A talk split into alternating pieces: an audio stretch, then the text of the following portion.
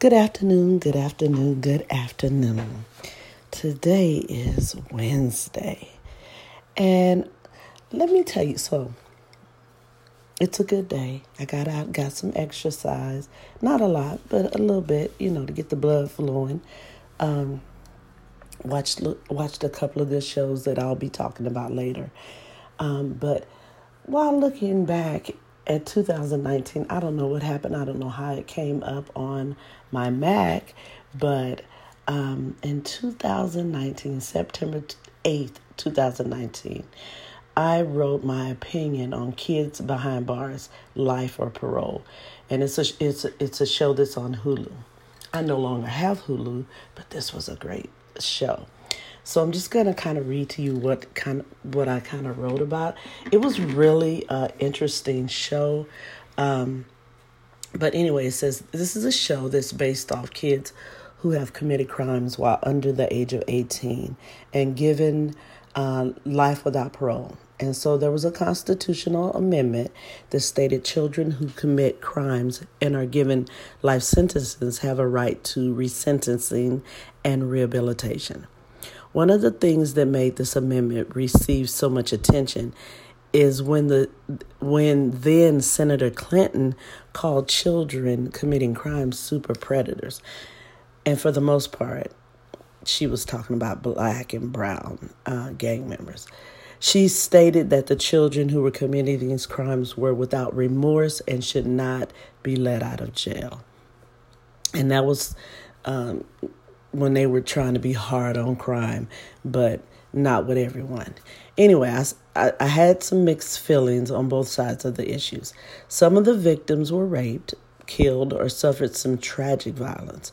The victims' families have been given the same sentence as their loved one and the person who committed the victimization. The family of the victims also suffer because their loved one has been given life without a chance of rehabilitation or parole for committing a crime while they were under the age of 18. There's a lot of pain on both sides, and no one really wins, in my opinion. Um, while in prison, how does one get rehabilitated if there's no rehabilitation available for the person who committed the crime? Um, we live in a society that has for profit prisons, which means if there is no criminal, there is no money to be made. So, there has to be a way to ensure criminals are being convicted and sentenced in order to fill the prisons and make money.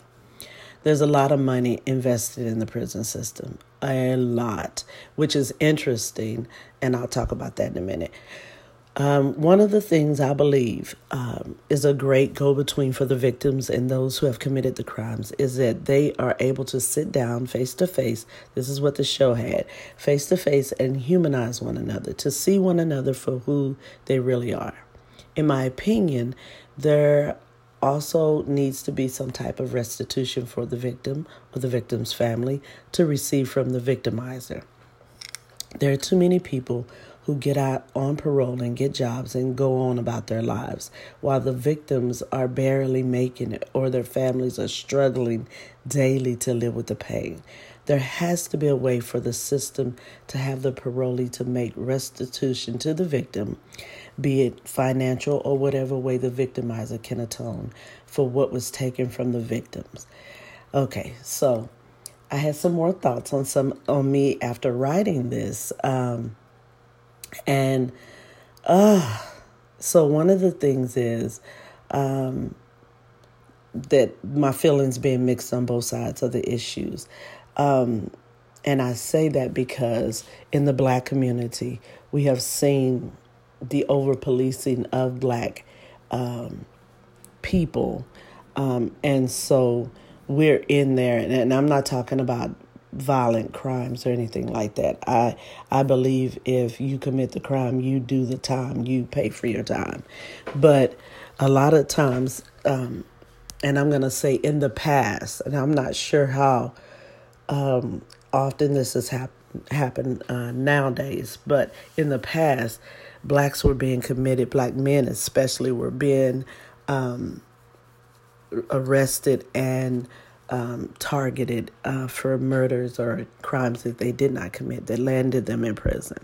Um, and so we have no idea what those men or boys would have been because um, it just takes so long to get the criminal justice system right that by the time people are uh, able to be out of prison and um, you know to have their cases overturned most of their lives are over you know? Um, so anyway there's that.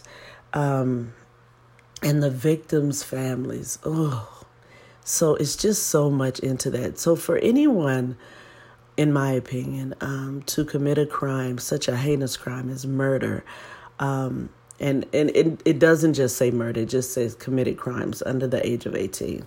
Um, but of course, if you're getting life sentences, I mean, it very it has to be murder, in my opinion. That's what I'm saying. Um, but for anybody to commit a crime at that age, um, something has to be going on uh, with that individual. Um, they've seen some things. Uh, things have been done to them um, because no one in their right mind just kills someone. Um, they're either fighting for their life or they're just taking a life. It could it could be gang related, uh, it could not be gang related. But then you have to talk about why people are in gangs. Um, and that's a whole nother is- issue, which uh, talks about systemic racism, housing, um, jobs, um, the economic piece. You have to talk about that because uh, people who are going off to college are, not just joining, uh, you know, uh, gangs. People who live in uh, decent neighborhoods are not joining gangs. Uh, most people who join gangs are in poverty-stricken uh, neighborhoods. So there's that. Um, and then the rehabilitation part. So I haven't looked into it, but I, I'm very interested in know to know about some rehabilitation. Now I do know there are some prisons, and I'm not sure if there are any if any of them are for profit or if they're just state prisons that allow you uh, to get your GED, um, finish high school, and things like that, um, and get you a trade, um, whatever the case may be.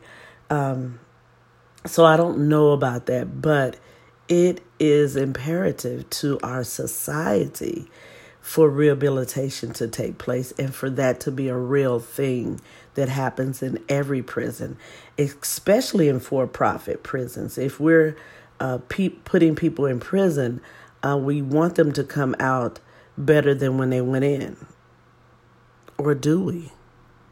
So there's a whole group of people who are making good money off of this. And so if systems are not in place to put people in jail, uh, the prison, the school to prison pipeline type thing, um, where kids are being charged in middle school and elementary school and getting records that follow them and make it hard for them um, to fight to get those things off their record or things like that. Um, stuff that happened in school, just foolishness, that stuff should be automatically wiped off, like, period, um, after you graduate high school or once you leave elementary school, once you leave middle school, that stuff should be gone unless there's some serious um, mental health issues. That's a whole nother issue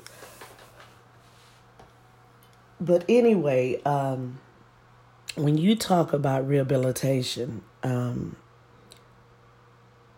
that should be something that the not just the state but the federal government should mandate.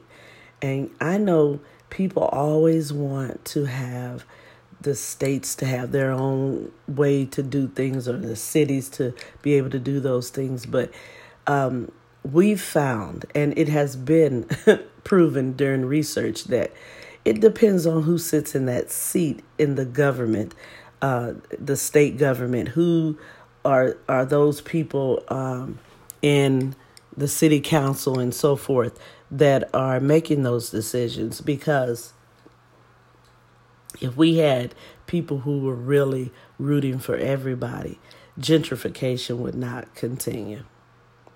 I'm going to just leave that there. So, uh, when we talk about rehabilitation, um, we have to really fight for that to happen because crime is always going to be among us. The poor will always be among us. There will always be someone poor. There will always be some type of crime because someone feels like they need something that someone else has, whatever. But, uh, oh, excuse me. Um, we have to really look at rehabilitation and what that says about us and our society as a whole. Um, if if we're going to have prisons, we have we should demand some things. And right now we're in a climate for change, and I think one of those things um, needs to happen, um, as well as let me throw this in um, the punishment. Uh, the punishment meeting the crime like they they should match up i shouldn't um, get a a crime for stealing uh, $50 worth of stuff at Walmart um, and I get five years uh, probation. I mean, if it's up to a certain amount, I get five years probation, a year in jail, um, and have to pay five years of probational fines. Um, there should be some rehabilitation in the sense that why did you steal that? Why did you feel the need to f- steal that at any age? Because, I mean, it happens at any age. So, why are people doing those things? We have to get to the root of why people are committing crimes, why people are doing things that um, are putting them in positions where they commit a crime or they end up in jail or prison or whatever. So, we have to get to the bottom of that. Um, and you know, we're investing in people, putting people in prison. Like the U.S. has the biggest prison system among anybody. Um, so there's a problem there. So my my issue is that we don't value people's life, and if we do, it's only certain people whose lives are valuable. So um, the U.S. needs to get better at um, just talking the talk and really need to get to walking the walk. Um, so anyway, I wanted to kind of go over some of those things that were that was in that little piece that I journaled. Um, it's just crazy, um, but I do think it helps for the victim's family or the victim to be able to see uh, and communicate with those who have victimized them, and I think they have some things where they they have different programs that uh, work, and I'm pretty sure these are nonprofits.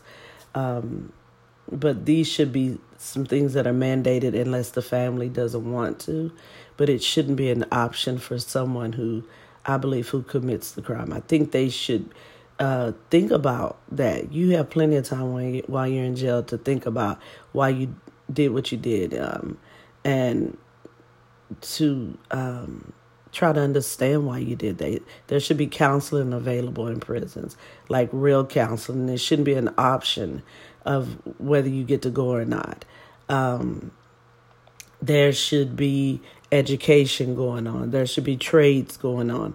And they should be going on in every prison, whether it's a for profit, a state prison, um, local jails there should be something going on. There's too many shows that show um, people doing nothing in jail or people just reading.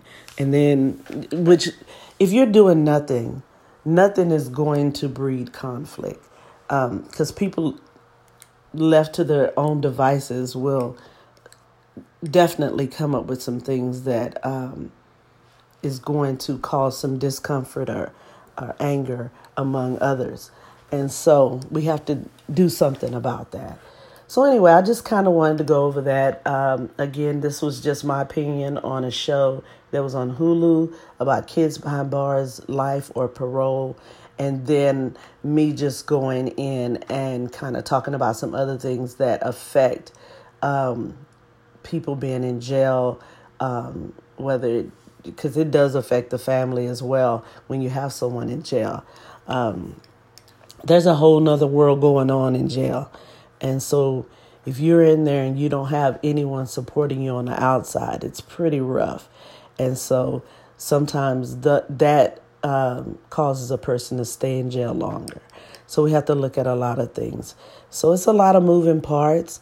Um, but just like we talk about making housing developers uh, replant trees, we should make for profit jails and prisons or whatever uh, provide rehabilitation that works, proven rehabilitation.